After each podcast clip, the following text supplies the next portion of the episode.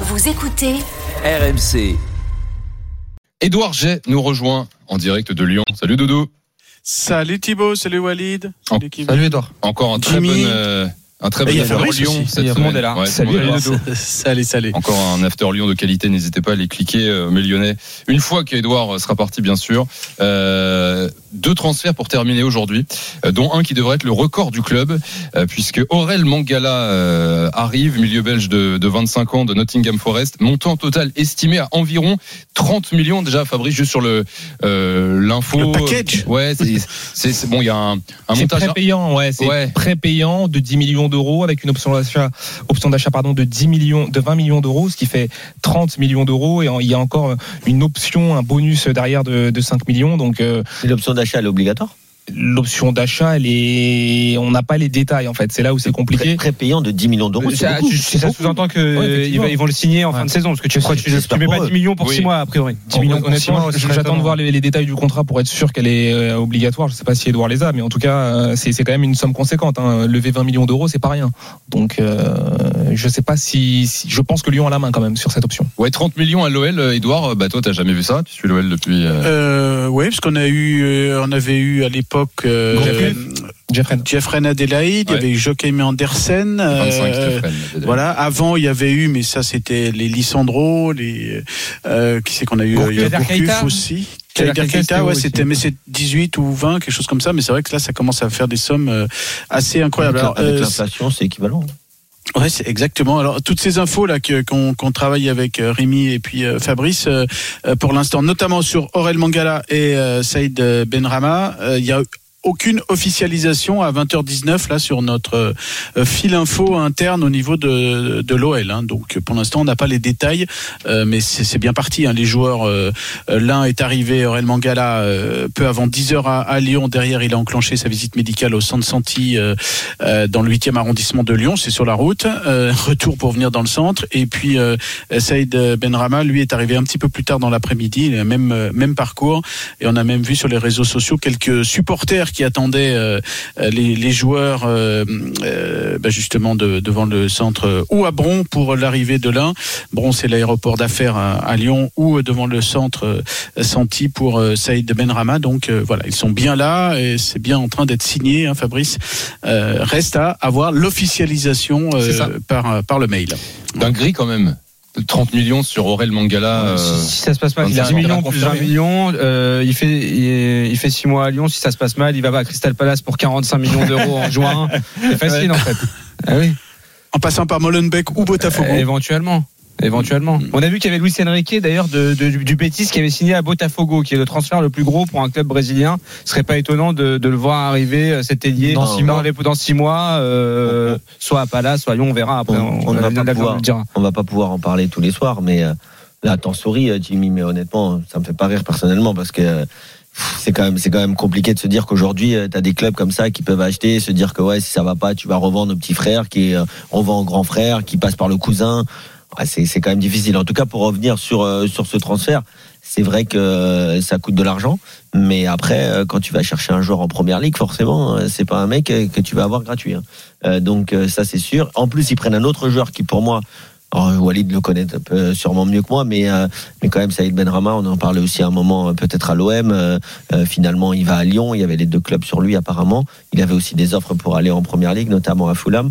Euh, S'il vient en, en- en Ligue 1, c'est quand même un sacré renfort pour l'Olympique Lyonnais. L'OL, ça, ça ferait avec ces deux joueurs 7 recrues, les deux Brésiliens, euh, Lucas Perry et Adrielson, Matic, Orban, Malik Fofana et donc les, les deux du jour, Benrama et, et Mangala. Juste, Edouard, est-ce que tu t'attendais à ce que l'OL claque autant d'argent Et question subsidiaire, euh, il vient d'où cet argent? Eh bien, euh, John Textor l'avait promis, donc euh, voilà, il l'a, il l'a fait. Là, au mois d'août, euh, par exemple, les yeux dans les yeux dans le vestiaire avec les joueurs, il avait dit on gardera nos pépites. Souvenez-vous, Castello Luqueba, Bra- Bradley Barcola, il l'a dit devant les devant les joueurs. On fera avec eux une grande équipe et vous connaissez la suite de la fin du mercato estival. Donc, on était entre ce qu'il avait annoncé, on dépensera beaucoup d'argent suite au feu vert de la DNCG au mois de dé- début décembre dernier, et puis ce voilà ce côté un peu Saint Thomas. Moi, je vois que ce que je je crois que ce que je vois. Ben là, on voit quand même beaucoup de choses. Après, cet argent, euh, ben il doit venir de euh, ben de, de, tous ces fonds qui sont autour de lui. Est-ce que c'est lui directement? Ça, je, n'ai pas encore un œil très précis sur ses comptes, mais en tout cas, il y a cette volonté de, de sauver la maison euh, OL parce que bah, lui et tous ses associés, ils ont quand même mis au total en cash et en euh, en, en, en supervision de, de dette, j'ai perdu le, le, le, mot, euh, euh, près de 800 millions. Donc à un moment donné, il faut euh, pour éviter l'accident industriel, il faut peut-être un petit peu sauver la maison. Et puis on est au mois de janvier, donc forcément, et comme l'a dit Walid, on va chercher ou Kevin en première ligue. Du coup, bah, ça coûte un petit peu plus cher. Est-ce que ce mercato vous fait à nouveau croire au projet lyonnais? Dans un instant, on en débat avec vous tous au 32-16 euh, mais lyonnais. Mais juste avant, Mangala, qui devrait être la recrue la plus chère de l'histoire euh, de l'OL, on va essayer de savoir qui il est plus précisément. On est avec Daniel de DataFoot. Salut Daniel, Salut l'équipe, salut, vous m'entendez bien on t'entend Très bien. parfaitement Salut bien. Parfait. tous. En, en direct de tes toilettes par contre. On est d'accord. Euh, c'est mon casque, oui, audio malheureusement. Non, on t'entend Comme je bien. suis ça sur va iPhone, c'est pas terrible. Euh, Daniel, euh, Aurel Mangana, tu peux nous faire la, le- la, la fiche Euh, Qui est ce, ce, ce milieu de terrain belge? Ouais, alors si, on se base sur l'état, en fait, si tu veux, euh, ce qui est important de savoir, c'est que donc là, il est euh, depuis trois saisons à Nottingham et il ressort beaucoup moins bien. C'est une équipe qui se fait dominer, dans laquelle c'est dur de ressortir, tu vois, dans les statistiques, etc. Mais quand il a eu sa période, notamment à Stuttgart, donc euh, 21, 22, 23 ans, euh, c'est un joueur qui ressortait très bien et je pense que c'est pour ça, notamment, que c'est ça qu'ils ont ciblé à Lyon, parce qu'en fait, si tu veux, donc moi personnellement, j'ai un algorithme qui me permet de cibler, tu vois, ce qui manque et comment combler avec euh, en recherchant avec les data que- qu'est-ce qu'il faut combler. Et à Lyon, il y avait vraiment ce truc de euh, un joueur euh, qui fasse gagner des mètres balle au pied, tu vois, au milieu, quelqu'un de percutant qui, qui aille mettre un peu du rythme. Et il s'avère que dans les data, Mangala ressort très bien.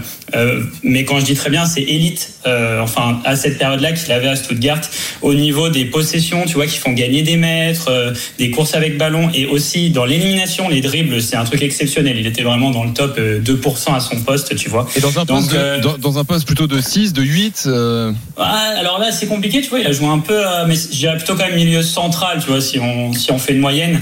Et euh, après, il a été il a été baladé, mais, euh, c'est un gars quoi qui Numéro 10 non non non non non, ça c'est plutôt huit plutôt milieu relayeur, quoi. offensif. Ouais, imaginer que ça va être Matic en 6 et Mangala avec Cacré peut-être un petit peu Ouais. plus haut. Voilà. Ouais, tu vois, c'est ça, qui, qui, qui complémente. Je le vois pas comme un 10 parce que box. Mangala, c'est pas un créa... ouais, c'est pas un créateur euh, exceptionnel, tu vois. Il est pas trop impliqué dans le dernier tiers. Il est pas non plus trop impliqué défensivement. Alors c'est un peu les deux trucs. euh, mais par contre, il- c'est vraiment ce lion, ce mec qui va t'amener le ballon dans les, allez, 30 derniers mètres. Et après, il te faut des gars, bah, pourquoi pas Benrama ou quoi, pour finir le travail. Mais euh, en tout cas, euh, c'est sûr que avec Matic et tout, on sent la l'idée, tu vois, l'idée qui est derrière le- de complémentarité. Euh, Si je dois donner des profils, Ouais. sans forcément l'apport offensif derrière, mais du Kefren Turam, tu vois, ces gars-là qui, qui, qui font les courses, etc. Manu Koné, c'est pour donner des gars connus. Hein, je dis pas qu'il a le même niveau, mais ouais, mais voilà, en gros, euh, après, ce que j'avais noté aussi, tu vois, il y a eu une petite blessure, en- quand même, enfin une petite blessure. Il y a quand même eu deux, deux blessures un peu gênantes euh, autour de 2021. Et dernièrement, quand même 41 jours d'une blessure musculaire en 2022. Bon, depuis, ça va.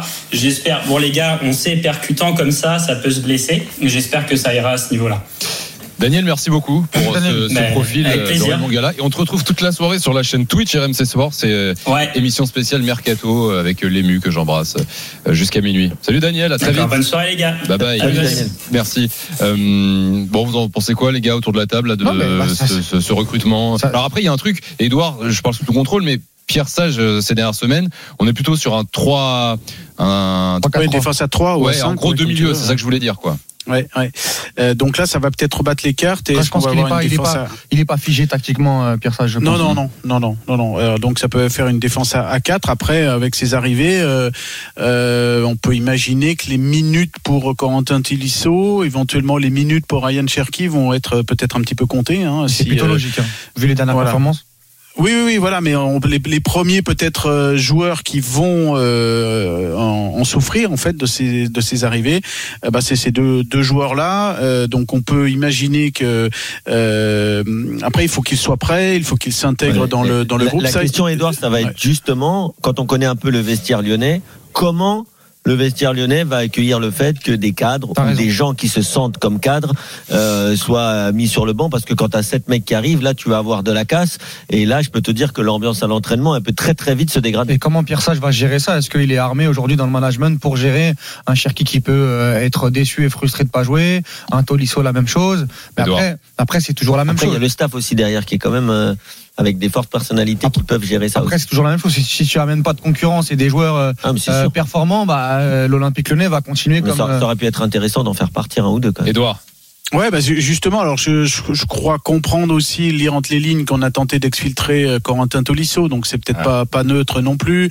Euh, on imagine aussi Dayan pas parce que c'est vrai que c'est c'est pas anodin. Et puis euh, on, sait et on sent, euh, c'est presque même dit ouvertement que euh, tout l'aspect euh, purement lyonno-lyonnais euh, va disparaître dans cette euh, à terme dans cette équipe. Donc euh, de la casette à Lopez euh, en passant par Dayan Lovren même s'il n'est pas lyonnais mais on le considère euh, euh, comme cadre lyonnais. Corentin Tolisso au milieu quid aussi de Maxence Cacré. On sent vraiment que la nouvelle tendance c'est quand même d'enlever l'aspect lyonnais. Donc alors pourquoi pas hein, c'est une idée hein, la précédente idée de faire revenir des cadres force est de constater que ça n'a pas fonctionné. L'année dernière notamment avec Dayan Lovren avec Alexandre Lacazette Corentin Tolisso ça autant Lacazette ça a bien fonctionné mais les autres euh, peut-être un petit peu moins bien. Euh, donc reste à savoir un petit peu comment ça va fonctionner. Et puis le, le staff aussi hein, parce que c'est un staff qui est quand même euh, jeune pas forcément habitué au très très haut niveau. Euh, les nouveaux arrivés par rapport à Jérémy Bréchet Rémi Vercoutre comment ils vont gérer tout ça. Il va y avoir aussi euh, beaucoup d'incertitudes à, à- ce niveau là ça va être passionnant à suivre